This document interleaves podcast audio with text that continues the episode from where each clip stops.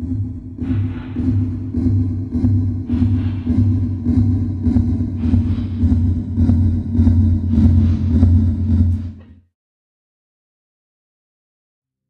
recent years, astronomers have found hundreds of planets orbiting stars other than our Sun. New Chandra observations of one of these planets reveal that it is in a fairly dire situation. The Chandra data provide evidence that the star in this system, known as Corot 2a, is blasting a planet that is in an extremely close orbit around it, with very powerful X rays.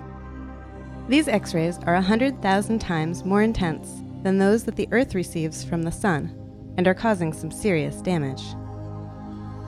Astronomers estimate that this high energy radiation is evaporating about 5 million tons of matter every second from the planet. Future observations with Chandra and other telescopes should reveal more details about what's going on in this system and perhaps others like it. In the meantime, let's be happy that the Earth isn't anything like this fried planet.